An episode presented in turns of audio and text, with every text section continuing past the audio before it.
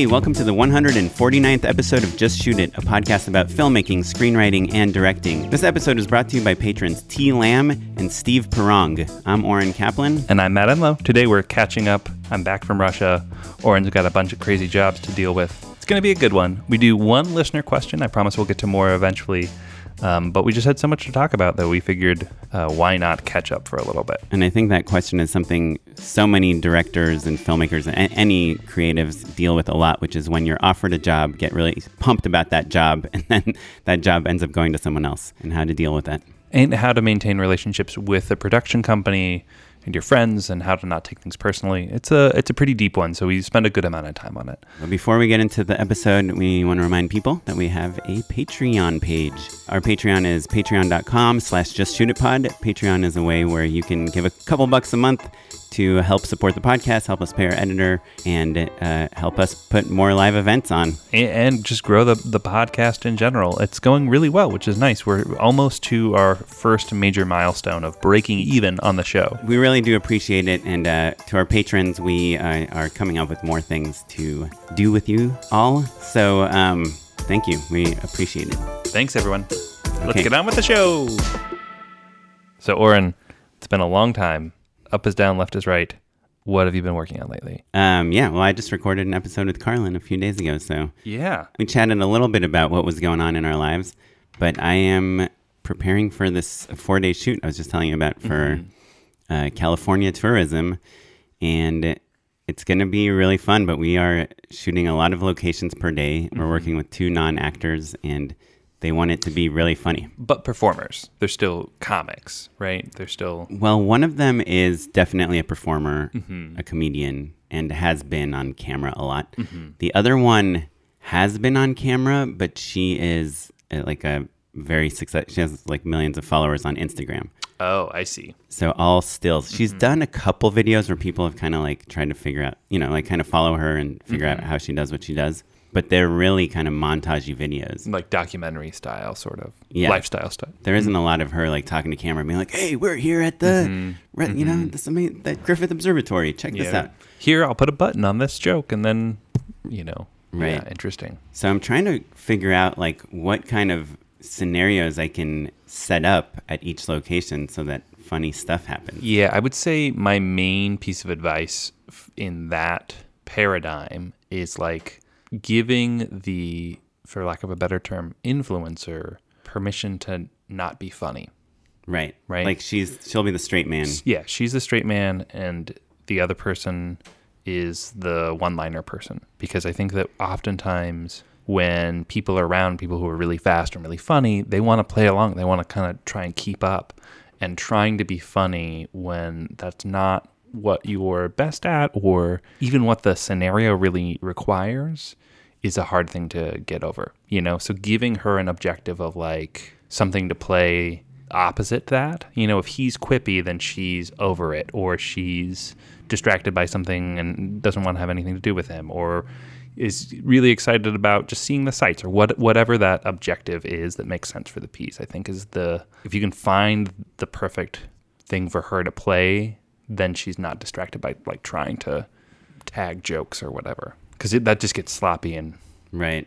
Yeah. bad. For sure i don't want to try to make her i, I don't want to say to either of them like be funny you know? Mm-hmm, it's like sure. probably the worst direction you yeah. can give. But uh, yes i do. But people have told him them like oh you'll just improvise. You'll it'll just be really funny and off the cuff. Don't worry about it. And so there's already this implicit directive of, of being funny. be funny. Yeah. yeah which yeah. is like that's like the agency style of how you get people to be funny is you like ask them to do funny stuff yeah yeah yeah i was thinking that well so i guess one idea is that like her photos are perfect mm-hmm. and his captions are hilarious you know mm-hmm. so like they're they're both taking photos of the same place and hers just like look amazing um, and they're kind of like insightful mm-hmm. and inspi- inspired and his are just like kind of not very good photos, but the captions are just funny. like yeah, hilarious. Yeah. Um, and then saying like if they can, basically this journey is about them helping each other, mm-hmm. right? Like that's fun. Yeah. Um, and a just trying to play it out for real, right? Yeah, that's fun. But my other angle, which I kind of was very inspired by Conan mm-hmm. O'Brien's mm-hmm. travel log. Sure. Have you seen it? I've watched uh, the first episode, I think.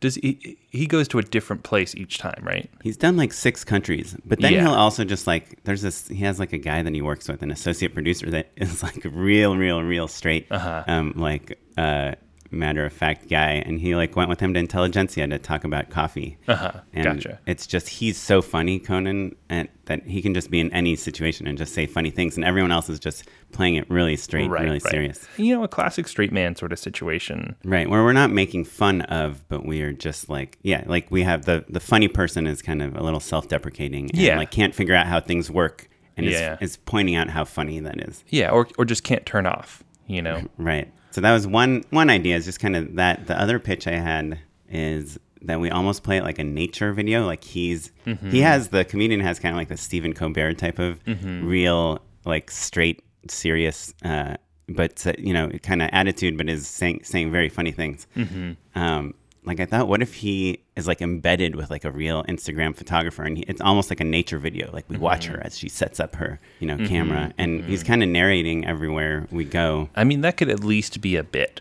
like Yeah. a ru- like a runner. You know, Yeah, that you can fall back on.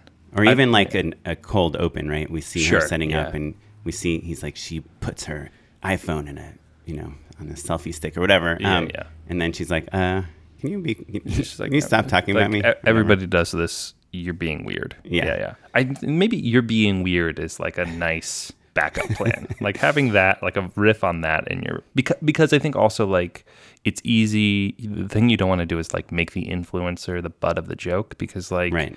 an influencer is just the best at a thing that literally everybody does. Like everyone takes selfies, right? Everybody has an online persona. They're just better at it than we are. Yeah, but you'll I'll show you her stuff after we stop recording. It's like I mean, it's very good photography. Oh, sure. Yeah, Um, yeah. And it's not. It's actually she doesn't really do selfies um, a lot. It's like she is always traveling with someone, so they'll if she's Mm-hmm. in a picture, they'll be taking it. But she also takes pictures of like locations and items and her Uh-huh. Yeah, hands it's holding things. like lifestyle-y sort of stuff. Yeah. Cool. so yeah, trying to trying to crack that nut a little bit. Yeah. Get to the root of what makes them appealing to their audiences and then see if there's a way to Yeah. The other difficult part is obviously, I think any director would agree. Like if you're you have these real people and you're trying to create content around them, it's very helpful if those actual people give input. Uh-huh. Yeah. um, but they're in a different country on a totally different time zone, which you know a lot about. But they also are like there's layers of ma- producers and managers and mm-hmm. agents between me and them. So like it makes me not want to pitch something really silly. Mm-hmm. Like one of my pitches is like her model dropped out last minute on her trip to California. Now she got this guy to sub in, and he's like this mm-hmm. horrible model. Right, right. right. Yeah, the question of like why are they together Yeah. is always tricky. Yeah. But I don't want to pitch like silly things like that through seven people. You know. Yeah. So I'm trying to get like a direct line of contact with him. I, I talked to the comedian once, but Yeah. he's like, yeah, just go through my manager. Do you have um a writer at all or are you basically writing it? I'm basically writing. it. The Yeah. agency wrote some like f- like gags, Mm-hmm. but they're mostly like she's taking a selfie and he is uh, Mm-hmm. Yeah. taking a selfie of himself with her taking a selfie of herself. That's Yeah. kind of the same joke at each location. So I'm trying to just one up. it, I feel like selfie humor is like not. It's a little old. Yeah, yeah. I mean, um, it's quite old. Yeah. yeah, like Yeah. everyone takes selfies. It's not a joke. I take selfies. We all do. Yeah, we all take selfies. Yeah. Yeah. I'm just thinking back. I did these Nicole Richie jobs. Uh, Oh yeah, it did. It, I was watching Nicole in Paris or whatever. Remember the Simple Life? Uh-huh, Paris sure. Hilton, Yeah, Nicole yeah. Richie had a yeah. show. Yeah, this is um afterwards Nicole had a show called not Suddenly Nicole or Naturally Nicole, something like that. Anyway, yeah, it was a similar sort of situation where I wrote the outlines and they were not very good. I was annoyed because I was um, hired to direct but not uh, write. and they were like, "Don't worry, we've got a writer." And he was very funny, but like, you know, basically was just there on set and didn't really have the bandwidth or was I don't know what his deal was like or whatever, but basically like it was a situation where it's like if I don't write something then we won't know where to go to shoot anything. Basically. Right. You need to have even if stuff is going to happen on its own, you need to have a plan. Yeah, because to be otherwise like- you, you risk having nothing. oh, we're going to the pie shop. You okay, like let's talk about pie or whatever. But but my point is is though like the writer that we had uh, on the day was friends with Nicole. Oh. And so worst case scenario, I could turn to him and be like, "Hey man, we need an out for the end of this scene. Can you write something to feed to her? Right. Because you're trying to like, you know, just build a scene and to just have a separate brain thinking about that stuff, especially when it's someone that they trust, you know, that's valuable, I guess is what I'm saying. Otherwise, I think you can get your talent to get really stressed out and not know. Right. They're like, well, what am I supposed to say here? Yeah. You know what I mean? And you're like, uh, I don't know, just uh, say you're going to the pier now, you know, or whatever. And then they're just mad at you, you know. And was she talking to camera? Um, we did talking heads, confessional style talking heads to kind of bridge things and then into scene work, basically. So I think we did the talking heads at the end of each scene. And is that so? When you did Ellen, you did a lot of like OTFs, right? On the fly Uh-huh, yeah. interviews. Sure. But that's like not a confessional. That's like we're here at the location. Like, Yeah. just give me a quick interview. Yeah, exactly. Tell me what you're feeling right now in this moment. Like you just, you know, hang glided or whatever. Did you think that you could hang glide? Right. Um, Yeah. Candidly, Nicole. Candidly, Nicole. That's it. Yeah. Uh, yeah, because I'm. Have you ever been hired for a job where there's been an established like history of advertising or something, or it, writing or whatever Mm-hmm. it is? Doesn't have to be commercial. Where they're like, we've never really done a com- comedic version before. We've done like kind Mm-hmm. of drama, serious lifestyle, but we're bringing you in because we were doing a comedy thing. Now we want it to be funny. Yeah. Yeah, yeah totally. it's a lot of pressure actually, It is a lot of pressure. because you're working in a paradigm of that's not funny. Yeah. naturally. Yeah, it's it wasn't it's successful, but it wasn't built to be funny, and so like there's not necessarily a comedic premise baked in. And I think, yeah, I mean, you hate improv more than anyone I know. Yeah, I hate. you you hate uh, the edict of like, ah, we'll figure it out on set, which is right. You know, like not having a structure, not having a plan, is a good way to fail, basically.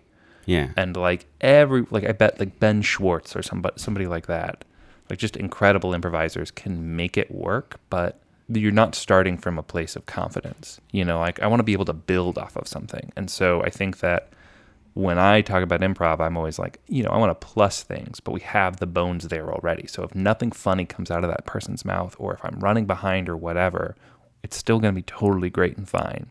That's different than, hey, we're going to spend four days traveling around, which is tiring and stressful, and you're never scouting anything. Be funny over and over and over again. Right. Like that's a bad. Well, the main situation. tool, yeah, the main tool of a director is preparation, right? and if it's you were making it up on set, then they've taken away like your main tool. Yeah, then you're just riffing, and maybe you get lucky, or maybe you don't. Yeah. Well, so because I've watched all their old videos and they're beautiful. They're like these amazing shots, beautiful people, like Mm-hmm. walking you through these towns and locations, and great music and just really incredible stuff. And I am like, okay, you see how beautiful their old stuff is, but is it? It's not comedic at all. Mm-hmm. And just kind of letting them know that it's if we want to really lean into the comedy and the personalities, we're probably going to lose some of this like beautiful montage stuff. I think also there's a big difference between uh, funny, like laugh out loud funny, and entertaining.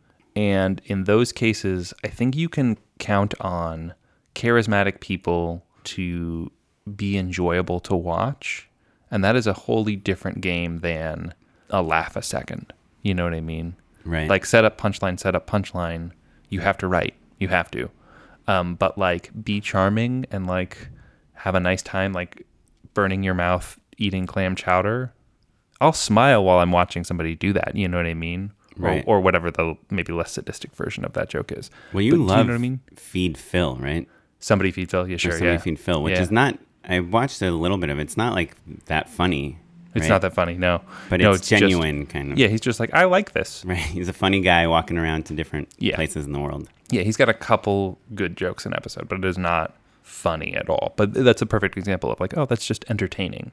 And I think if you can make sure that they understand the difference and that you can deliver entertaining with some laughs, that'll go a long way. And frankly, is what you want it to be. Do you know what I mean? Like, you don't want it to be a Judd Apatow movie in San Francisco and LA, you know, in in front of landmarks. Right. You know? Um, but I guess even like if you think of a Conan O'Brien or someone that's really funny, part of the idea of most campaigns today when they want comedy is because they want people to like think it's funny and share it, right? Mm, sure. And so it's hard to get people to share something that's like mildly entertaining, Mm-hmm. right? Well, I didn't say mildly entertaining. Okay. well, but in 30 seconds or 60 Yeah, yeah. seconds, it's hard to like Sure. feed Phil does not work in a one minute video. yeah. Somebody feed Phil. Anyway, well, so uh, very long answer to what I'm working on lately. I apologize to our friends and think I dominate this part of the conversation. How many? I think you've brought it up every time since I told you. Well, because I'm seeing how true it was, and I feel guilty. Don't worry about it. Uh, well, Matt, what's what's going on with you? You're back from Russia. I'm Do you? back from Russia. Uh, I'm assuming you have to assassinate someone before you can move on O- life. only when I get a phone call and like a trigger word is set into the other line. You know, I'm like a sleeper cell right now. Listeners, please send us potential trigger words, and I'll try them out on Matt. Just like, yeah, I'm back. I uh, we, we got back Thursday. This is Sunday morning, Super Bowl Sunday, and my sleep schedule is all out of whack. I wake up at like three or four every morning, basically, and fall asleep at seven or eight. So I've been writing, which is nice. You know, I'm Oh, you yeah. know getting into it, right? Uh, which is really good. But yeah, it was. Uh, Are you working on your feature? feature. Yeah, yeah, yeah. So um, that's coming along slowly but surely, which is nice.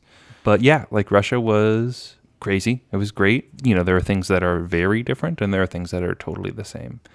Um, what's funny, a weird detail, is that I hadn't thought about it, but like Chapman and Fisher dollies, you can't buy. Right. You have to. You can lease only them. lease them, and the only way that you get to lease a, either of those dollies is by like coming to the U.S. and like taking a certification course, so that you know um, when it needs to be serviced or whatever, you know exactly how to do it.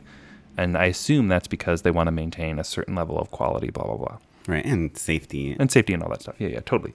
Um, but so as a result, I'll post a photo of the dolly that we used. It was like straight out of Pacific Rim. You know, it was it had like this crazy industrial design. It's kind of like a little octopus looking thing. So that was very strange. You know, shooting with cats is weird. It's like highly technical. Almost everything is a split screen. How was that super slow mo shot you did? One whole spot is basically super slow mo. One shot. No, no, no, one spot. So like over and over and over again, we did a ton of Phantom. Right, but is there how many shots are in that one spot? Uh, boy, maybe twelve, I'd say. Oh, yeah, but yeah. they're all super slow mo. Basically I, I don't think basically if I, if I was shooting a cat it was minimum of 50 frames a second like i don't think i ever shot the cat real time because it just kind of like slow mo sort of smooths out the um the kinks of a of a cat kind of like Yeah, the cats around. are so bumpy. well they're uh, they move very quickly you know what i mean so um another interesting thing is they shoot 25 frames so Oh, like European style. exactly Wow. yeah um which was nice actually so slow mo So you're like, guys, one frame per second, whatever you guys want. I don't need it for my reel. yeah, yeah, exactly. um, so yeah, but and we also shot very long days. Oh, it's, I saw you posted like 19 hour days. I shot a 19-hour day. What is that? They just like, is it like World War II style where when one crew member dies, they just replace them with another person? No, what? Well, you know what was funny is that like the DP and I were like, "Are we gonna stop? like, what do we do?" well, did you have a schedule and a shot list and an AD and all that yeah, stuff? yeah, yeah. Of course, of course. But you know, shooting with cats and all that stuff, and it just you know, So was the AD not hurrying you up? Not saying like you got 20 minutes. They to get, this were- shot? yes, they were mad at me for being behind, but not like in the US, you hit hour 19 on a commercial shoot. that is golden time. So that means that every single crew member, and it was a big crew, is making their day rate every hour. Right. Right. And so So you could easily be spending 10 times as much on crew on Exactly. hour. Exactly. Like 20 something hours. so so the point is like it's built that way so that you just have to stop. right. because it would be dumb to keep shooting. I do not know what the labor practices are there, but no one seemed especially bent out of shape about it. And our first AC, who was great and was also DP, was like, "Yeah, 24 hours. I shoot that all the time." No. Come on. And I, I swear to God, I asked my driver, um, who like had been driving me basically every day for two weeks, who's like a real sweet guy. I was like, "Is this crazy? What? Like I I've never ever shot this long." And he was like, "Yeah, my record is two days, ten hours." So like 58 hours. yeah. With no, do people sleep? Are people just sleeping on set? I? I couldn't. Be, the language barrier was a challenge. yeah. um, I knew my department heads, but and they all spoke better English than I speak Russian. Okay. Um, but uh, you know, there's still like different levels of of how well they speak Russian. So there were many, many people who I had no idea if they were a PA, if they were the producer. Like, the produ- I had no idea. I knew my producers, I knew my department heads, and then there's like right. 30 white guys named Igor. Did Vlad stop by? yeah, Putin, I mean? yeah, yeah. No, yeah, that, yeah, he- that Vlad. I yeah, yeah, imagine yeah. everyone's Yeah. name there is Vlad. yeah. so um, it was hard to know, basically. And also, shooting with cats, they're easily distracted. So, you know, we would make the whole crew go elsewhere, basically, because Right. any single noise in this giant warehouse spooks the cat and they, they look away or whatever. And then all of a sudden, my shot's ruined. Um, the set was awesome. The set was totally awesome. But also, uh, I was like, is there like a an FSO, like a fire safety officer here? And they were like, what are you talking about? And we literally Like, had fire what officer? Yeah, oh, we- there's no Russian word for safety. they were like, no, just be safe. And like we had probably a hundred candles going. oh, that's cool. It was cool. It looks good. And then also we had a fireplace. Due to the power outage. yeah, yeah, yeah, exactly. They charged up all their batteries. They're prepared for it. Um, I was actually fantasizing the other day about the days I used to shoot things by myself in incredibly unsafe ways, like on top of cars and running around. And Yeah, because you get awesome and- shots. Yeah, Yeah, and I was yeah. like, There was I a should- little bit of that to it. Yeah, let's do that. I um yeah they, we had a fireplace in a warehouse. Right, And literally, a guy just sat in the back putting and logs turn, on. turned no no no he turned on propane and then he had a little flamethrower that he like turned like lit the flame and then when we cut he would turn it off and then he was like hey you can't shoot for longer than a minute and a half presumably because it would i guess burn the place down i don't know All the walls are made of paper. yeah. that's crazy. You, you do see. I don't know how much time you've spent on YouTube watching like random Russian videos, but Mm-hmm.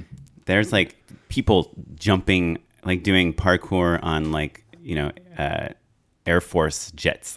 it's like, or just driving a car and kicking out the front windshield and jumping out of it on the freeway. Like the most insane, Insane unsafe, stuff. safe stuff ever. And you're like, ah, I wish I could do that.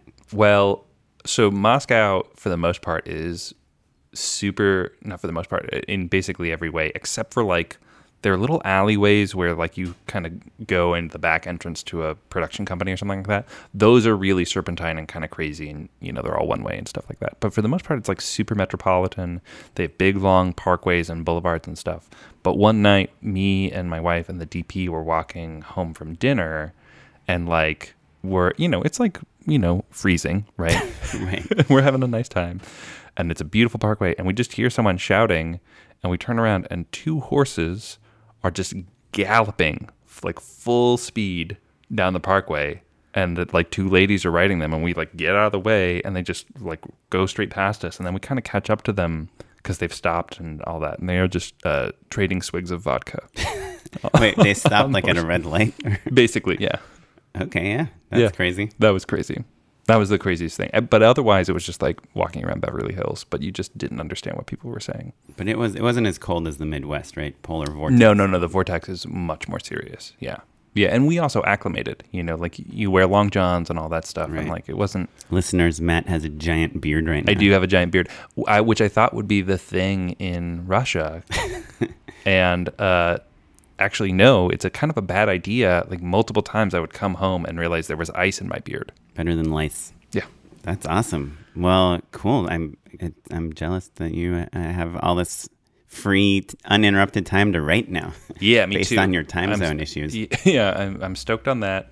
I also don't have anything lined up until maybe early March is kind of the closest job. So we'll see uh, how long that lasts. Do you have like a d- a deadline for your script? Uh, no, but I've, I'm kind of I've kind of earmarked February to kind of just plow through as much of it as I can, basically. Cool. I'm trying to pull kind of like a Matt Enlow move recently in 2019, which is uh, just like meeting up with people. and- Oh, sure, yeah, and, good. and hanging out and How's that going? reacquainting.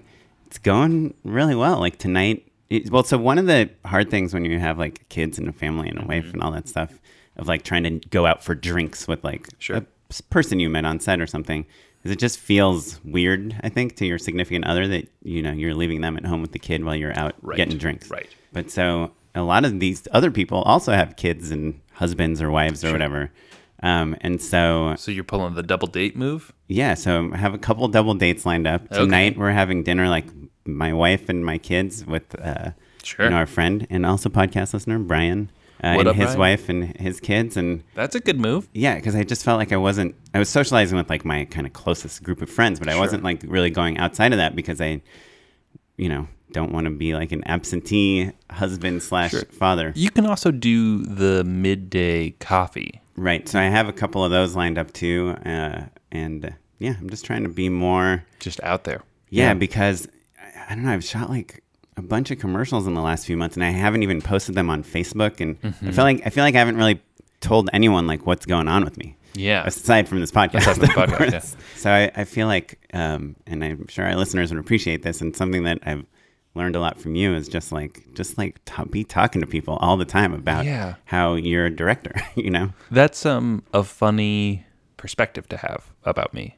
Do you know what I mean? Because I don't. well, we had a whole episode about what it means to get drinks. Sure, that's someone. true, but it's not like I do that all the time. Well, you have No, a- yeah, okay, maybe more. I, I try to do maybe like one, once or twice a week if I can. Yeah. right, and I, you have, But I will go through spells where that it'll be months where I don't do that. You know. right, but you also because you went to USC have this like kind of built-in like event funnel, right, of Yeah. Yes. of things going on. However, I'm going to one, ironically, next week, I want to say, but that will be in total two or three USC events I've attended since I graduated. Oh, really? Because it's also, frankly, a little bit of a different world, you know?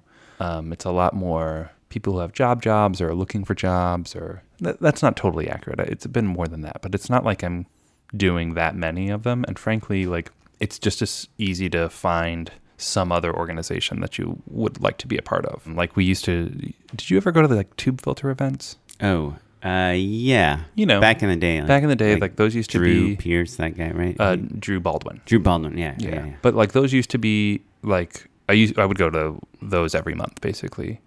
Um, and, And Tube to- Filter is like a periodic. It's basically like the digital, variety basically. yeah, version of Variety. But you could go to variety screenings, or you could. Uh, there's all sorts of news. You could go to uh, the one at the uh, Hammer Museum. You know what oh I'm yes, talking about? uh, Flux, Flux. Flux. Yeah, Flux Oh, yeah. screenings. There's all sorts of stuff. For our listeners, by the way, should if you're like new to LA and you want to meet other interesting filmmakers and see really interesting ways people are making like short film stuff, um, Yeah, those Flux screenings are great. yeah, I would go to them more often, but they're on the west side, so it's like kind of a pain to get out there. But that's just one of probably a hundred different organizations that you could be a part of that could help you meet people, basically. right. But I will say what's cool about Flux is everyone hangs out and has like drinks after Mm-hmm. the screenings, which is like if you go to a creative screenwriting screening where you see a giant studio movie and see a Q&A with the writer of that movie Yeah, for there's free. less of a scene afterwards. Yeah, nobody Yeah. really wants to talk to you after that screen. They just want to like talk to the one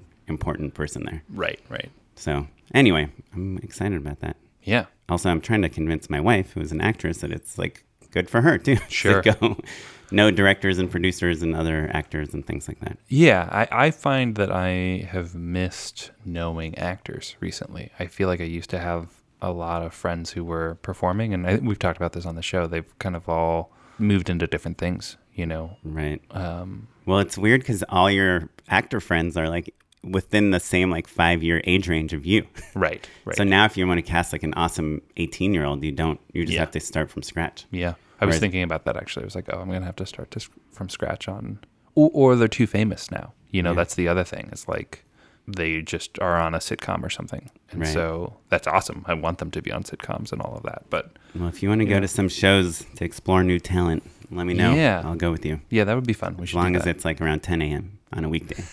Perfect. um, cool. Well, good catching up. We'll post all of that stuff. Let's hop into some listener questions. Uh, we've got Zach Dalton wrote in. Uh, he's a huge fan of the show. Thanks so much, Zach. He's also a patron. Uh, also Thanks. a patron. Yeah, thank you. We answer questions whether you're a patron or not, but it's always nice. Uh, so Zach writes in a letter about how he has been working as a filmmaker and he got offered a job with a production company to direct what they call the passion project. Not a giant budget, but something that they were really excited to have him on. And as he started working on it, he basically ended up, they told him the job went away and no longer existed. Cut flash forward to uh, a little bit later. He's talking to someone about another director that he knows that's really great, and they're like, "Oh yeah, that director is directing this orchestra project." Uh, and, and he's like, "Wait, what?" Yeah, this is a project that he, he was told went away, um, and apparently he said he's heard this happening a lot. He has a DP friend that also had the same thing happen. He got this job, and then the job actually went away, and then he found out that like a bigger, uh, slat, in quotes, better DP had gotten the job. Right. So Zach yeah. is asking, and this has happened to. It's definitely happened to me. I don't know if it's happened yeah, to you. Yeah, definitely. Um, but uh, the idea that you get a job and then a company tells you the job no longer exists, and then you find out actually it does exist, but they just they basically lied to you because they mm-hmm. felt bad that they took it away from you and replaced you with someone else. Yeah. So he has two questions. He wants to know how do you handle a relationship with a production company that treats people that way, right? Do you trust them? Do you care about it? You know, is this normal, right? And then two, is there a point in working with a production company at all on a passion project if he can self finance and piece the crew together himself? obviously they have something to gain, or multiple companies wouldn't have asked him. Does he have anything to gain or lose by picking one of them to produce it? Right. So first off, let's start with number one. Uh, is this normal? How should Zach feel about it? Uh, unfortunately, it is normal, and I think you're allowed to be upset by it.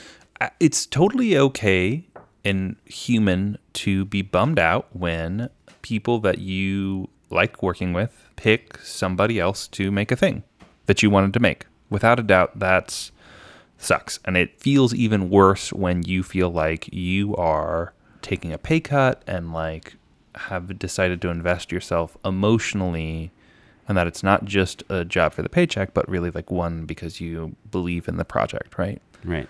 So right. yeah, well, there's two parts, right? Yeah. One is that you lost the job to someone else, and yeah. two is that the company uh, was not honest with you about right. why you lost right. the job. I, I have this very weird uh, probably somewhat rare policy in this town, which is like I do not lie. Like I don't ever lie to anyone. Yeah. Um, yeah. And I agree. Actually, it's so stressful to lie, right? Well, I just don't. I f- feel like I'm literally will be up all night if I lie to someone. I don't really lie to people. Yeah, yeah. That's what I'm like, saying. It, it, stresses you out. Yeah. Yeah. I didn't um, know. Not because I'll get caught, just because in me internally I just feel uncomfortable about it. Yeah. So I would never in a million if I hired a DP and then it turned out like Janusz Kaminski wants to shoot this mm-hmm. thing, then I would call the, you know the person I hired and be like, hey, I'm really sorry, but Janusz this is coming in. Yeah, I mean, yeah. I will exaggerate things. I'll be like, everyone at the production company is really excited about this, and I, you know, I told them like I'd still like to work with you on a future project, and they're on board with that, you know. But for now, we're going to go with this other person. I mean, I did that for Miss 2059. That I worked with a new DP because the lead actress wanted to use her friend sure. to shoot things, even though I had like kind of talked to my DP friends about mm-hmm. it beforehand. them a little bit.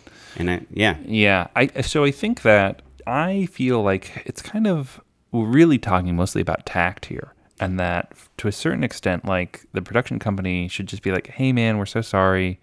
Things went another way. Like, you know, there are there's code words that mean you didn't get the job.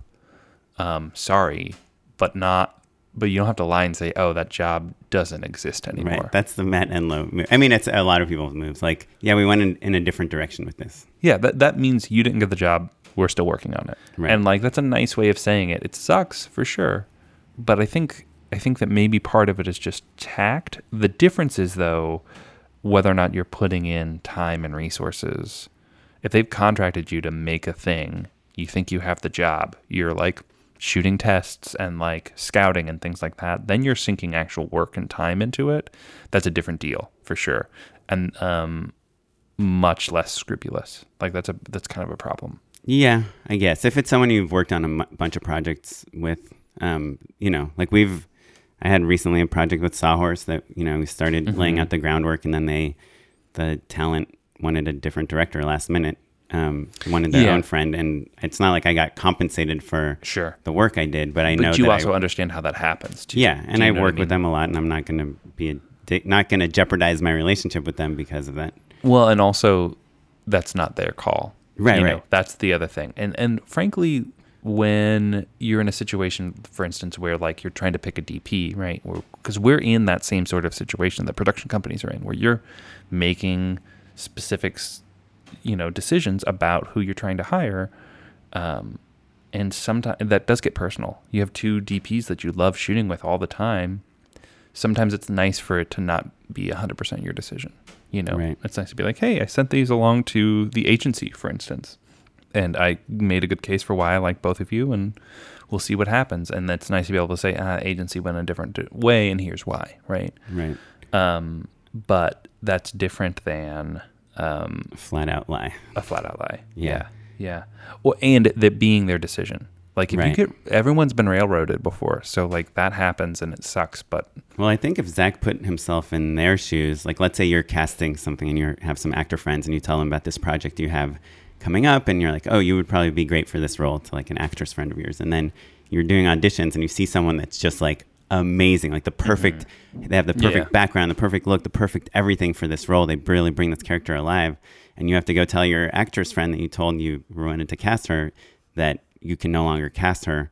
It's not because she's not good, and it's not because you're a jerk. It's because, eh, unfortunately, in this Yeah. business, there's always, there might always be someone that's like a little bit better for the job, and it, it just, it's part of the Yeah. the, the Well, bummer of this business. and I think that we probably both in our younger years maybe would have promised performers or DPs the job before you were really capable of locking it in. You know, and I think Mhm. it's just about being honest and being like, hey, listen, we're auditioning a lot of people. You know, I really hope that it works out. Right, You know, it's different than you've got the role. I wrote this for you. right. You know, um, I tell people like actor friends and stuff that you know they're always in mind. You know, like I always Yeah. and it, and it's true when I see yeah, a you list of always roles. want your friends to get cast for sure. Yeah. So, you know, I think I tend to confront people on that. Not like, I don't call them up and be like, you lied to me. But if I see them again, I'll be like, hey, I heard that orchestra thing came back. I'll kind of give them an out, Yeah. like a way to explain themselves. Yeah. But, uh, but yeah, it's it's jerky. That said, if they give you a lot of work, just roll with it. I- Yeah, it The sucks. hardest thing to do in that situation is to like be confident and Mm-hmm. charismatic and pretend that it, you have so many other things going on that that isn't a big deal. You know, like because that's Yeah. p- who people want to hire. People want to hire people that have a lot of stuff going on. If you're like, oh god, this thing that we I wasn't really gonna get paid for, I really wanted to do. Yeah, that's a little rougher. Or if you go and you're like, that's the only thing I had last month. No, no. Yeah, yeah. like, all right, well, yeah. So- um, so then, so number two, do you think working with this production company is worth it? Basically, like if you can self finance and piece together a crew himself, should he bother?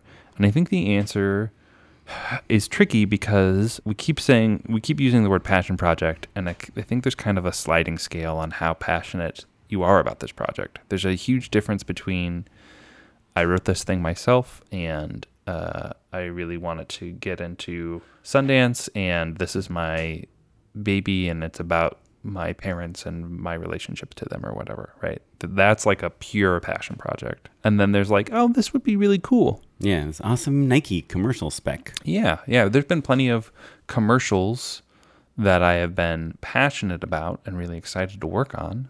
Most of them, I'd hope, you know, but I wouldn't They're not personal. they're not personal, right? Exactly. And so I think that we should all be so lucky to get budgets from other companies to make things that you're excited about making. That's, you know, that's the goal, that's the dream. If it's something that you think is so important to you that you can self finance it, then yeah. But I, I don't know that I would classify this one as one that's that important to you, Zach. Right. I don't I'm- know. I mean, I would say, look, if you need the money, the money is, nice. If you don't need the money, if you need the support, if you need like producers or other mm-hmm. people, equipment, locations that they can provide, Contacts and yeah. Yeah. go for it. I always think on any project, the more people involved, the better chance Yeah. it has of actually being made. and good, you know. Right. But that said, this is a very boring topic, but there is like the idea of ownership and equity. And like if Mm-hmm. you are making a short that you want to develop into a TV show or something, Yeah. and you team up with this production company, now they own half the idea. Yeah. Uh, it might. You have to have those. You have to be some way. okay with those terms in every capacity. Yeah. Yeah. Like our friend now is like kind of managing these stages in Glendale, and he's like, "Hey, you can use these stages for free to shoot proof of concept stuff, but you know we have to be attached as producers if, Yeah. you, if you take it out or EPs or something." So it's like interesting, but like for a stage, I don't know that I want to give up like producer credit. Yeah. Yeah. Um, Exactly. you know, Like, something you can rent just for a couple scrounge, grand. Scrounge together the cash. Yeah. So anyway, yeah. Good luck, Zach. Thanks for writing. Thanks for patronizing us. If you have questions for us, we'll uh, we promise we'll get to all of them eventually. Um, you can drop us a line at justshootitpod at gmail.com or our, our voicemail 2626 shoot one. Shall we hop into unpaid endorsements? Sure. Unpaid endorsements. Um, so I've got a pair of endorsements. One is uh, an interview on Deadline with Steven Soderbergh. It's the 30th anniversary of Sex Lies and Videotape, which was kind of the movie that put Sundance on the map in a more meaningful way. You know, it was kind of like the dawn of independent cinema in America in what we now think of it as. Not to discredit all the other movies that came before that, of which there were many, many, many. But uh, Sex Lies and Videotape was like a big landmark for uh, indie American cinema. And so uh, the conversation is really incredible. He's got a new Netflix show coming out. He retired. He came back out of retirement. He did the Knick. He's like, you know, doing all sorts of crazy experiments with day and date releases and like, you know, small releases, bigger releases with studios, without studios at Netflix. And he kind of really talks in depth about his process of just kind of how he figures out how he likes to release a movie. You know, he's in a privileged position where his name means something, so he gets to kind of pick and choose. But it's a really fascinating read, and I think a, a nice thing to check out in, when you're feeling inundated with like the sky is falling independent cinema is dead sort of literature, which I feel like we've probably seen a lot of recently. Yeah, I might have even been saying things sure. like that myself yeah, yeah. recently. Yeah, so it's nice to like read Soderbergh and be like, oh, you just have to figure it out. It's like a different thing each time, and it was the first time around for him as well. Yeah, so that's my, that's my endorsement actually. Cool. What about what's about what's the deal with this umbrella that you have by your door? so that's my wife's umbrella. It uh, turns inside out when you fold it, so it uh, dumps all of the water out basically, and so the dry side is on the outside when you f- collapse it, basically. Oh, that's smart. So you can. It's you're not holding a wet umbrella. Exactly. Exactly. And also, is, does it is it not easier to get into your car with that? It is easier to get into your car with that. Yeah. Because it folds in the opposite direction. Correct. Yeah. I want to get one of those. Yeah, they're pretty. It's been nice. raining in LA a lot. Yeah. By the time it gets here, you'll um. Yeah, it'll never rain again. Yeah. Well, one kind of handy tip. I might have mentioned something along this before, but you know those uh, Echo dots? They're like mm-hmm. dirt cheap. You can get one for like 20 bucks. Yeah. If you have kids, uh, we have one in our daughter's room. Mm-hmm. And yes, maybe Amazon is spying on us. We don't care. But you can ask it to play lullabies or mm-hmm. any mu- like kids music, which is awesome. I imagine a lot of parents like have music or sound machines or something mm-hmm. for their like little kids. But what's awesome about the dot is like once like before I, you can just have it basically be playing lullabies forever, mm-hmm. and then before you go to bed, you can just from your phone turn off the turn music. Off. Yeah, that's and cool. so it's like, and you don't have to go into their room or anything and risk waking them up. So it's a cool, cool Pretty move. Cool. Yeah, good move. Well, thanks, Oren. Good to catch up, buddy. If you want to learn more about the show, you can visit us at justshootitpod.com or on all the socials at justshootitpod. You can follow me at Mr. Matt Enlow. You can follow me at Smitey Pyleg or on Instagram at okaplan. And this episode was produced by Madeline Rosevot. It was edited by Jay McCullough, and our webmaster is Ewan Williams. And the music you're listening to is from the artist Jahzzar and the Free Music Archive. And write us an iTunes review. We will read it on the podcast. Thanks, everyone. Bye bye.